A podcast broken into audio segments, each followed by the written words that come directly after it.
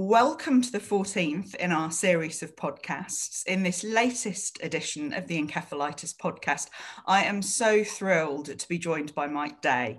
Mike is a director and cinematographer whose documentaries have been highly acclaimed by audiences around the world. In 2011, he was finishing his first film, The Guga Hunters of Ness, and Mike became ill with encephalitis. He lost the ability to walk and was even told that he might not be able to work again. However, during his recovery, Mike threw himself into his next film, The Islands and the Whales, a true labour of love, which was filmed over five years in the Faroe Islands and this was a film that I watched eagerly when it aired, and at that point had absolutely no idea how close my connection was with the filmmaker. So I'm absolutely thrilled to have Mike with us today to talk about his work, his recovery, and what his next plans are. So thanks so much for joining us, Mike. Well, thank you for having me. It's uh, it's it's great. You've been with me through the journey in many ways.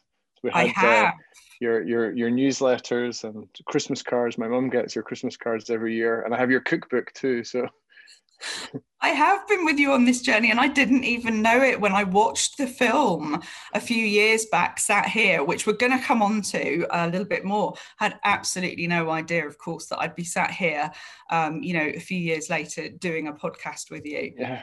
Um, so anyway, welcome. Um, look, you know, I'm gonna I'm gonna cut right into it. Um, whilst I was doing a bit of hmm. research mm. for this podcast, I was really struck to discover that you were in fact a lawyer in your earlier working life.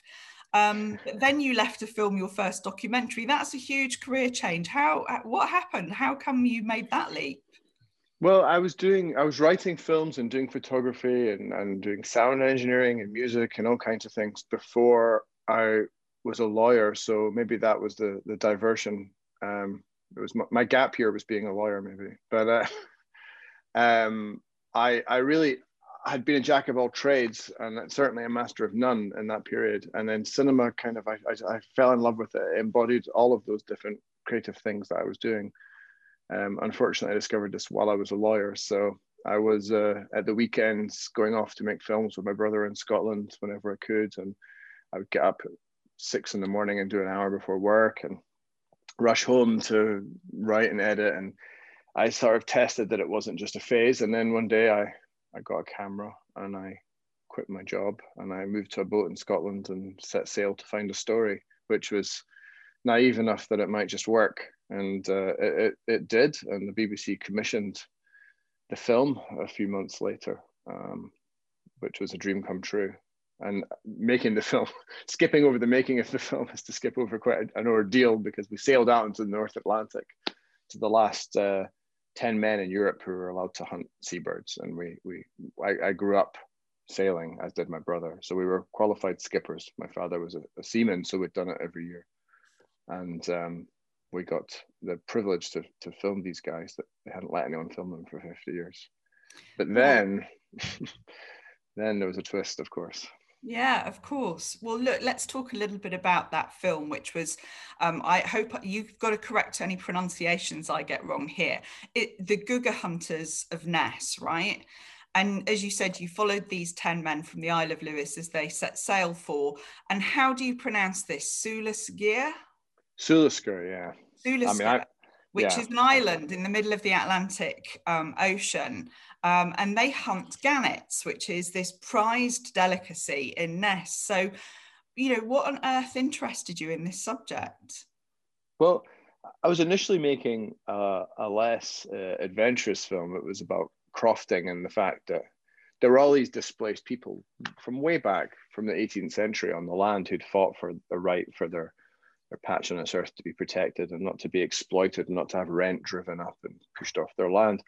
And, and, and that's what crofting was. And it, it kind of gone full circle. And in the, in the aftermath of the financial crisis, you had people having foreclosures again on their land and, and, and you can't have a mortgage on a land with a croft because it would sit above it on the land registry. So you had people decrofting and it was, it seemed like we'd gone sort of full circle and um, more financial interests were taking over uh, against the best interests of the people. And um, and so I was making a film about that, about just how that way of life was being encroached upon.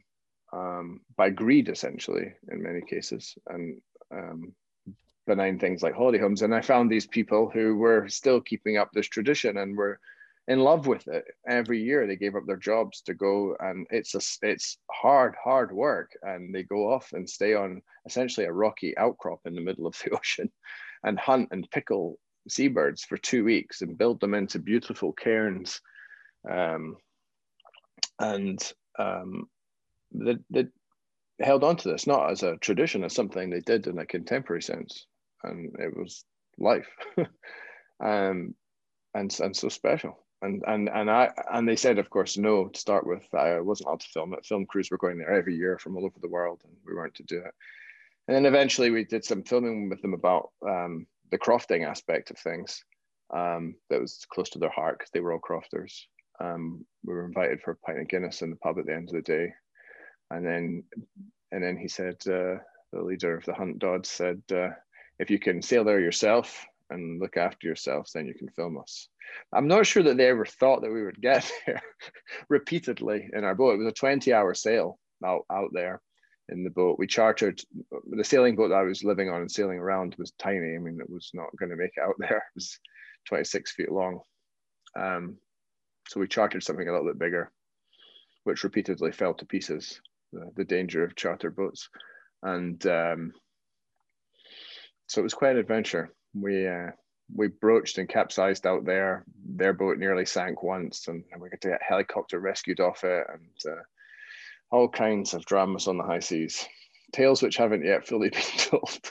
the behind the scenes was quite a, a story of, of quest, a, a voyage of great personal change as well well well look i mean i think you're right there was a lot going on behind the scenes you know but as you finished filming and were in post production that was when you became ill with encephalitis. Um, what happened?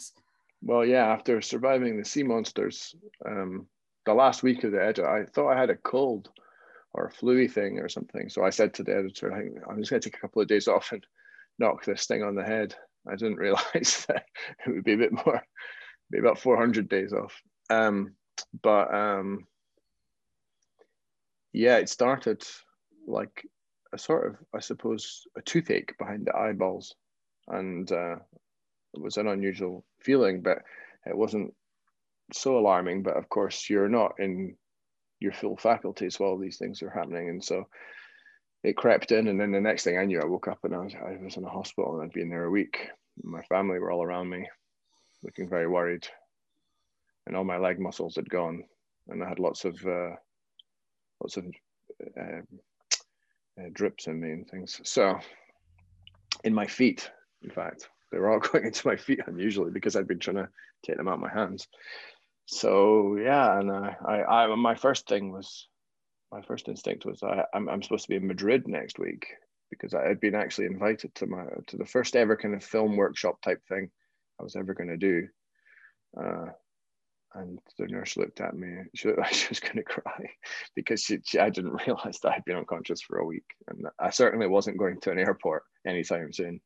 So, yeah, it was it was that, and I was there for another good couple of weeks after that. I was in hospital for three and a half weeks. I left early actually because I wanted some fresh vegetables and better food. Well, you know, we've spoken before, and, and I know when we chatted, you, you you talked about having to kind of almost, you know, relearn things again, learning to walk again, and you mm. were even told at one point that that you you probably wouldn't ever return to work. You know, can you tell us a bit more about that? Yeah, I mean, one thing that was really I, I remember from that period was I wasn't allowed to Google what I had because they they didn't they wanted I don't know there was it was a very strange time of um, I suppose after that acute phase, you don't know, you, you don't, you don't. There's there's so many unknowns, um, and at that point, I was still being pushed around in a wheelchair, and I couldn't really read. I would read the same sentence over and over again because it just wasn't sort of sticking, and my speech pointing out from the swelling. So I had a patch on one eye. Um, and yeah, I mean, one doctor who, let's say, his bedside manner could have been a little bit more humanitarian, just basically told me to give up and that that's how it was going to be forever, and I had to accept it. To which I rebelled strongly against. I think I might have sworn quite strongly, um, because even in that state, I knew that was a stupid thing to say. Because how can you even know? How can you know that? Um, so I was trying to hold on to the positive thinking, and um, you know, you don't know how far you can get at that point, but you're certainly not going to give up so yeah, the learning to walk again things like that were the most tangible. The physical bits, obviously, you can gauge when they come back, and that's reassuring. Um, it was a while later that my mum went to an encephalitis society meeting actually, and um, a girl there told her to tell me that the thing that had shocked her the most was how long it took to get fully better, and I think that was something really profound that stayed with me that helped me not despair too much because it took well over three years for me to get better. I mean, or five maybe I don't know, but to, you know the last percentages are hard to gauge, and and of course it's it's peaks and troughs and different frequencies of them, but and um, probably still is. So it's um, but the optimism and the, and the, the ability of the elasticity to to to to to reroute and to to get back to things was was um yeah something that that was passed on to me at that stage which gave me which gave me hope but also gave me a realistic hope that it was going to take time. And so otherwise you would you know after one year you'd think this is it but it, it wasn't well, you're living proof that it that it isn't, and I, I know there's many people who are going to be watching this or listening to this who are going to be reassured to know um, that there is um, uh, life after encephalitis, which mm. obviously is something um, mm. that I've you know researched and written about extensively. Mm. But at yeah. what point did your did your mind return to filmmaking, and, and what was what was going to be your your next project, which was the island in the Whales. So, uh, at what point did did you turn to that mentally? There was a really natural, um, not conscious uh, plan with it that for months I could not open a laptop and look at it for anything. I mean, I just couldn't. I couldn't have thought about doing that. So that, and then there was, there was, I suppose, a hunger to see if I could still do it. Um, and then there was a sitting down and emotional moment the first time I pushed on on the computer, and because I'd still not finished editing the Guga Hunters of Ness, and the BBC were amazing. They were so um, patient and understanding of the, of the predicament, and, and just said, you know, give it to us when you can, which which meant maybe it's going to be two years, who knows? Um, so I started doing maybe five minutes a day, and that was all I could do and then I'd start to get electric shock. I'd get a kind of not not like pins and needles, but sort of similar, but not as annoying as pins and needles, but like little tickles of electricity in my tips of my nose, tips of my fingers, and toes, and my extremities. If I if I drank coffee uh, or overdid it in any way, if I was tired or run down, if I walked too much, um, I would get these electric shocks, and that was my um, that was my signal that I needed to rest. And really, sleep was the only thing that would sort of slightly recover that. When I was in the countryside, I could, I mean, it depended. I, through the stage, I could gauge my recovery from that. But I got, I got them for, for years. I really overdo it now. I still get them. But um, that was a good measure. So eventually, yeah, I mean, editing 10 minutes a day, it took quite a while to finish a film at that rate but I, I edited for for some months and it slowly increased as I could do it. The thing is, and, and this was the, the point of electric shocks really is that there was a natural cutoff point. So I could push myself to that point and then and then it would stop. And it, it but it got more and more as time went on yeah um, and it's important isn't it to know when that point is and and that's one of the things mm. that we talk about in encephalitis recovery is that you can do you can do little bits of things and then have a long rest and then and then do a little mm. bit of mm. something and then a long rest and then eventually mm. the, the the amount of time that you spend doing something expands and the time that you yeah. rest kind of shrinks mm yeah yeah and it's a good lesson for everyone who's overdoing it in this world you know to That's an extent. True. We all need to be uh, mindful of, of, of the impact that, that everything has on us as well. I, I mean, I felt when I went to London at one point, and it was about nine months after I'd had encephalitis, and it was one of my first trips. We were going to record a soundtrack, and I'd been feeling okay in myself while I was in Scotland and the town and walking on the beach. And it, I come from a town where the, it was a convalescent town after the war for people recovering, and, and I could feel why after. And I went to London, and uh, I could only stay awake for about two hours a day because it just the sensual impact of being there was just. I mean, there's your the, the antenna of your system. It's just. Uh, it was it was difficult. Yeah. Um, Do you think returning to work helped in any way in your recovery?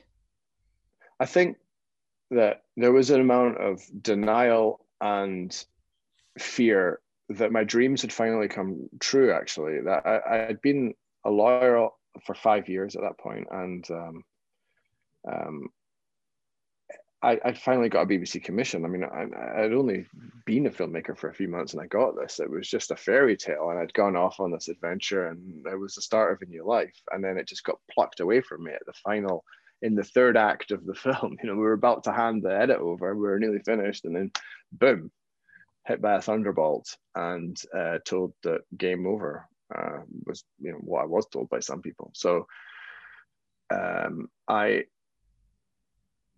I was determined that that wasn't going to be the case because I knew there was a chance that it wouldn't be the case. I knew there was a chance that I could get fully better. Um, and actually, it wasn't also that I got better it, uh, from the illness. It it changed me in a profound way that was better than how I was before. So ultimately, the whole experience was was a positive thing. Um, but there's those years in between where you're in a kind of uh, a slightly frozen state, still recovering to get back to yourself. I always thought of the old camera, the diopters, where uh, you have the focus and there's two semicircles and they're, they're, they're like this actually, and they come together when everything's in focus.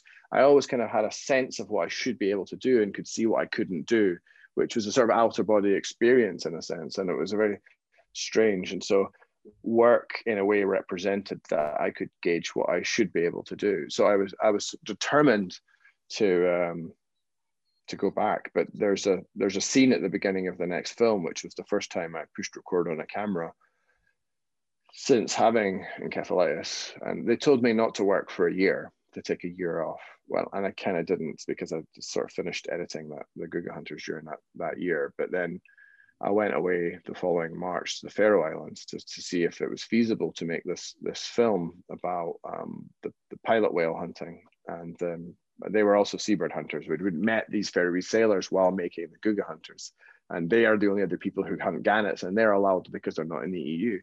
But um, um, I, I, went up there and discovered this story that the pollution was impairing the cognitive ability of, of, of children before they were born and in the womb, and, and that marine pollution that was a big part of the story I was trying to tell was affecting people's brains as I was rebuilding my own. So there was there was uh, uh, obviously a strong connection there. And by coincidence, the doctor who'd done all the research, Dr. Pál Weihe, for 30 years, he'd researched his own population to discover this. He was living next door to the house I was in. So he popped over for a cup of tea and uh, was shocked to hear that I was recovering from encephalitis. But that film then became the carrot on the stick for me to prove to myself or to find out if I still had it in me to make a film like that again so I think Mike also when we were chatting we you, you, mentioned something to me around confidence and I just wondered if you could tell me a little bit more about that and and your recovery from encephalitis.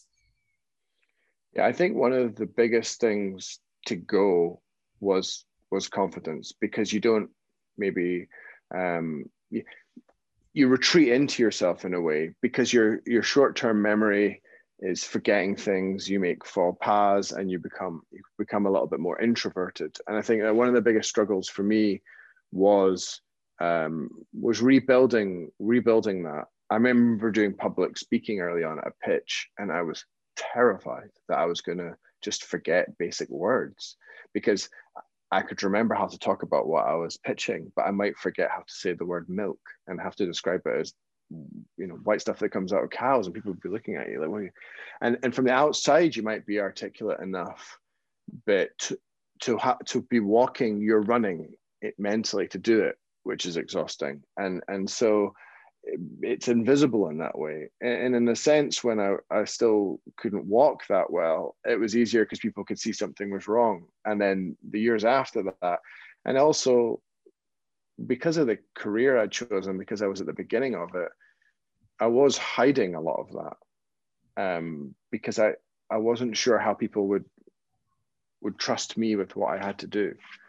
Um, and so for for years and years I was uh, yeah trying to trying to sort of almost keep it a secret and and and that's that was one of the more challenging parts of the recovery was perception um, and also not really being able to say to people who don't know there's anything wrong with you that you're struggling that you've got electric shocks in your face because you've overdone it and you need to go i mean it's it's it's, it's difficult for anyone to understand unless they're going through it.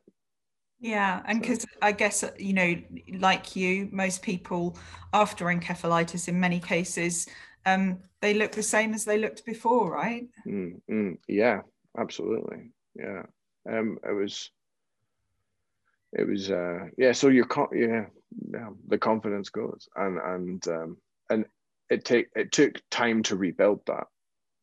Um, even now public speaking i think there's still like a little bit of something in the back of my head am i going to forget how to say a really normal word um, but yeah time time heals and the elasticity of the brain is uh, an amazing thing you know you you skipped over that a little bit but the island in the whales was was released in 2016 um, and as you say it could it could have been and, and here's what i thought it was going to be when i sat down to watch it mm. on tv with my sea shepherd hoodie on and all of this. It could have been you know um, this really contentious look at at the faroe islanders who are a community who still hunt pilot whales um, and that does play a part in the story.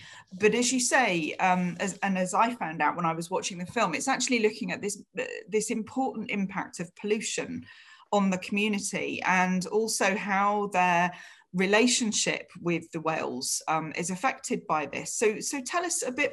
Tell us a bit more about this.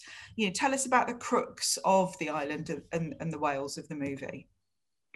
Well, that's it. I mean, there as all these stories are, they're more complex and contradictory than we might like to squeeze them into the good guys and the bad guys in the Hollywood movie. And, and that had been done a lot before. There was also an astounding amount of misinformation out there about it that it was a festival or a rites of passage to become a man or all these things. So, but for me, the whales were the red flag in the in the in the bullfight. Those blood red blaze bays were a way to draw people's attention to a, a, bigger story. They were just this very visceral way to have a thin end of a wedge to get people to realize what we were doing to the planet because we were giving all our attention to this very uh, visually spectacle and very bloody thing. Of course, we're killing billions of animals behind closed doors, that, and arguably in a far more gruesome way, mechanized and all the rest. But um, I, I wasn't ever trying to change anyone's minds on the whale hunting. Uh, it's it's it's that battle is, is uh, entrenched. The, the, the whalers are never going to stop whaling because someone tells them not to, and the anti-whalers are never going to change their minds from being anti-whaling. I mean, it was it's kind of a locked situation that. But what was more interesting to me was that grey zone around how we do live with it. I mean, that is on one hand, it, it, it could be said to be cruel and uh, barbaric, but it's a local sustainable way of living how do we live with the natural world what is our impact upon it? And um, and there right in the whales. They were the messenger. They had that message in them. They were so full of mercury from us burning coal or getting gold which god knows getting gold is hardly an essential activity. Um, it, it, was so they were so polluted that it was toxic and damaging the, the brain impairment of uh, during fetal development or early childhood not to mention what it's doing to those animals themselves. And PCBs and PSOFs and at least polychlorinated biphenyls and things that were completely man-made artificial substances that have a half-life of decades that lives in these things. You know, once that's in you, it's in you for your life. Um, it's uh, hideous and insidious and and for me that was the bigger story but it, normally it's not that sexy it doesn't get that much attention so it felt a bit like the whales were uh, were were bringing us this message in a way. Yeah. Um, As you say, we're killing them anyway. You know, the the immediate slaughter of them by the islanders or other people that do that is is mm. almost is is a distraction almost a you know a kind mm. of red herring for want of a better word but um, because mm. we're killing them and and all the other animals on the planet um, anyway as a result of yeah. our behaviors as humans Tell mm. me a little bit. So, what what's happening to the islanders in terms of eating this uh, mercury uh, poisoned uh, flesh of the whales? Then, what what are they experiencing as a result?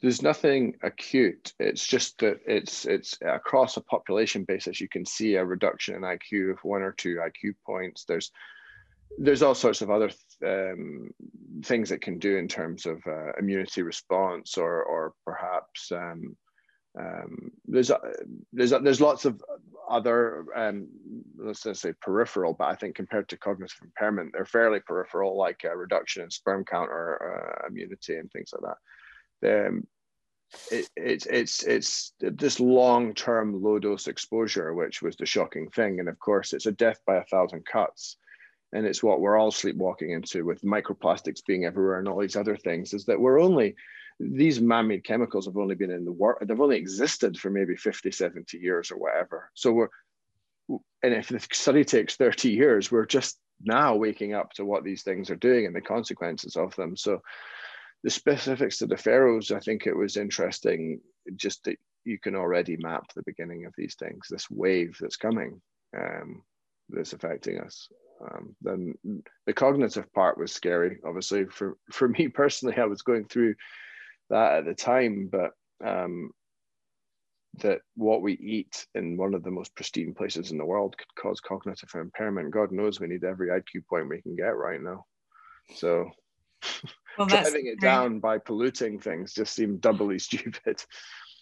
Well, look, I'm, I'm curious, you know, how did you build up trust with with the islanders? Because, uh, you know, especially because their traditions had, had drawn criticism, as, as we already mm. know from, from animal activist groups. You know, how did you build that rapport? And, and actually, did the fact that you were recovering from encephalitis play a part in that at all?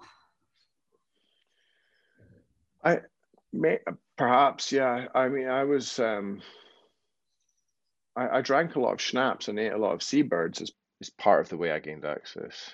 I was only I wasn't meant to drink alcohol for a year, so I, I was a bit of a lightweight as well. um, that certainly.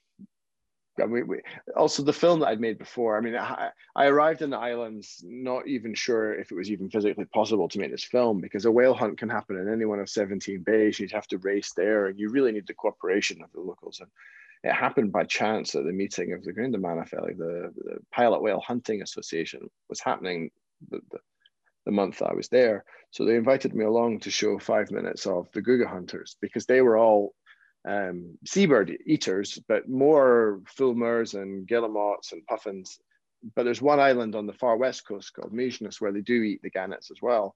But it's it's a real uh, delicacy there because there, there's a lot less nesting pairs. I think six thousand compared to uh, thousands on Sula Sgeir, tens of thousands. So um, they don't get that many and the the, the man Esbern, uh, who became a good friend, he flew over for, and by helicopter to see to come into the capital to see these this bit of the film. But they thought he thought the whole film was being shown, and I felt terrible. He'd flown all this way to see to see the film, but in the end, they ended up showing the whole film with a Faroese guy who tried to film the Guga Hunters two years prior to that, but he, he hadn't been given permission and he ended up standing on the stage translating the, the film uh, live, uh, and they watched the whole thing, and um, they were very skeptical because there had been filmmakers go there saying that they were making a film about living with nature, and it turned into be activists, and they grabbed the engine during a whale hunt and things like this. So they were very, very wary, um, and they were all sitting like this at the start. And by the end, they were all um, asking questions, and they asked a lot of questions. But yeah, being um, having a bit of a seafaring background, but also having filmed those uh, seabird hunters in Scotland certainly helped. They could see what we'd done before, so um, people can judge things for themselves. Right, and and for people who are listening or, or watching the podcast Um, Mike and Ava are not suggesting that drinking lots of peach schnapps is um, should form part of your recovery. Um, so just to be clear, that's our disclaimer uh, also, on, on this video. I should have a disclaimer as well. It wasn't peach schnapps. It was uh, it was something that tasted like petrol. That's uh, I think it's just the schnapps without the peach. So those schnapps? Okay. um, uh, you mentioned something earlier um, about. Um, I think if I understood you correctly, almost alluding to um, things being better despite the fact that you've had encephalitis, in spite of, despite, I don't know. Um, and many of our members who lean towards the arts and creativity do see changes in their work. So I'm curious as to whether you think encephalitis has changed you as a filmmaker. Do you, do you see the world differently now? Well, I hadn't. I always say to people when I'm well, I, the moment, brief moments I've taught film that 95% of doing a documentary like this isn't about the filmmaking. It's about how you see things, your relationship with the people who are in front of the camera. It's much uh, the filmmaking is the means to the ends, really. But but after I mean, I hadn't done much of it before I had encephalitis, but um, but my world view changed significantly, and I kind of prayed to every god there was when I was uh, in that first year that if I uh, had another chance that I wouldn't waste it, you know, because I, I really wasn't uh, in a good way for a while. So um, I it, it it definitely I appreciate I appreciate being alive. I just wanted to eat the world after I, I got to a point where I could get up and go. And uh, it, it definitely it gave me a completely different perspective.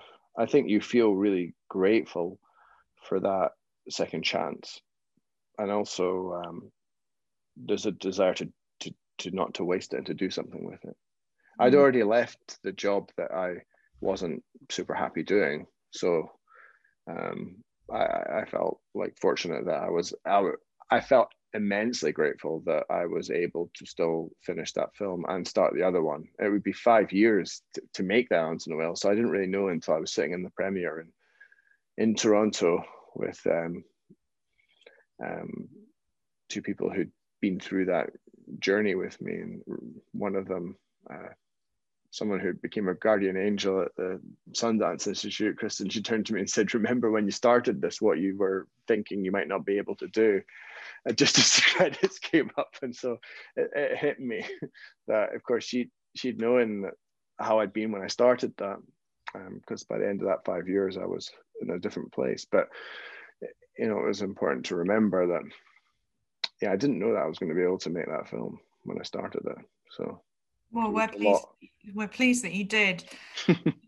those films were heavily influenced by the ocean and, and filmed on islands. Is there a, something about the sea and island life that's special to you that draws you?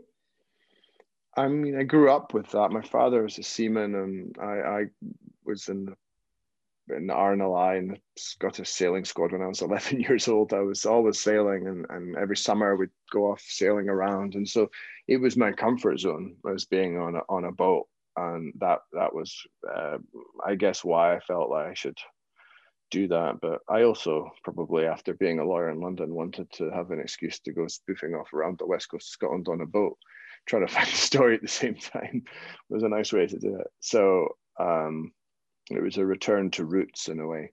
Um, but also a yearning for community probably follows through a lot of my work. I think people can be very uh, scattered these days and, and we we we seek that when you're in it you want out of it and when you're out of it you want into it it's one of the many contradictions well a lesson that i think we've we've learnt um, over the last 14 months perhaps more than ever in terms mm. of you know the importance of other people in in our lives mm. Um, look where can people go to to watch um, the island and the whales or, or any of your other movies is that something people after watching this uh, or hearing this podcast is there somewhere they can go um, yeah they're both on vimeo in the uk they are also on itunes and amazon and things so they're in, in, perhaps not in the uk but vimeo certainly in the uk they're on those they're on there and and amazon i believe as well Your next documentary is called The Poetry of Cowboys. Now, that sounds to me like it's set on dry land.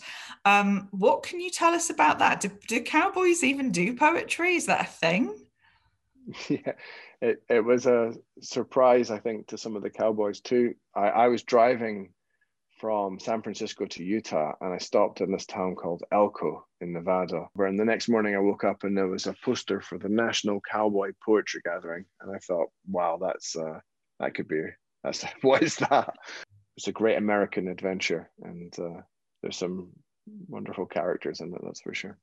Well, I can't wait to see it. You know, Mike, I don't know, just sitting here talking with you for a little while, your life seems to be this extraordinary list of coincidences. At least there, to me. there are, yes, there's a fair amount of serendipity, that's for sure, which I'm, I'm grateful for. I was kind of catapulted out of bed after I had encephalitis. It definitely propelled me forward that uh, the recovery kept going in a way. well, look, I've just got a couple of questions as, as we mm. draw to a close. I've taken so much of your time, but what's no, next for you and for Intrepid Cinema, Mike? Well, I actually, I am. I have been writing for a while. It was different. People have said that I should have done a documentary about my recovery from encephalitis and things, but I think um, for me, I, I was interested in exploring something slightly beyond my own personal experience of it, but using my personal personal experience of uh, that existential uh, moment that you know you, you of being you are your memories and and and how we interact with that and how we uh, how we build how we build ourselves through that. And and for me then uh, the route back to self uh, was a, a, big part of it. So I wanted to make a film about someone someone else. so I'm writing a fictional version of it, but um, interweaving my personal experiences of it. Uh, and yeah, I hope to start writing that as soon as I've uh, finished making the cowboy cowboy movie. So it's well, fictional, but it's maybe more more real than the documentaries in a way. we've already chatted a bit about this behind mm. the hmm. scenes, haven't we? So yeah, I, am excited that we might cooperate on aspects of it, and so that's that's good. Yeah, watch this space, everybody. So it's set in the 18th century Highlands. It's a, it's a Jacobite tale, so we're um, Eva and I are going time traveling we are. We're going to be like Doctor Who.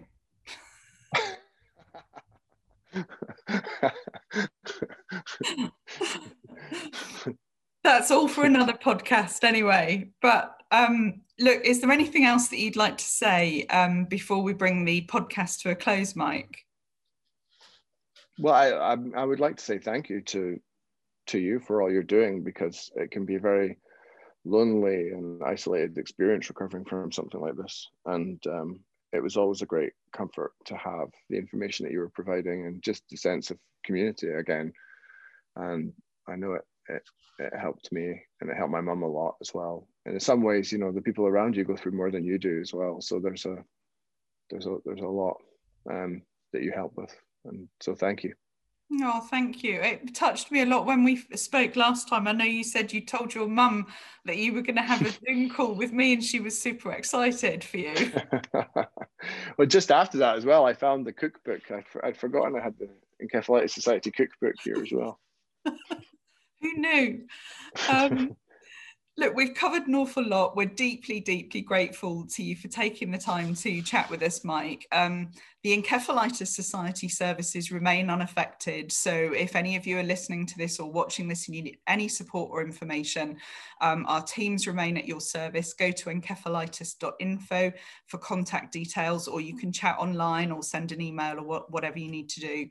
Um, as always, if you can support our work, um, it's a really challenging time uh, for us um, as a result of COVID, but please visit encephalitis.info forward slash donate. Most of all, keep washing your hands, keep your distance, stay safe, and if you can, get vaccinated. Oh, and please don't forget to watch uh, The Island and the Whales. You won't regret it. Thanks, everybody. Thank you.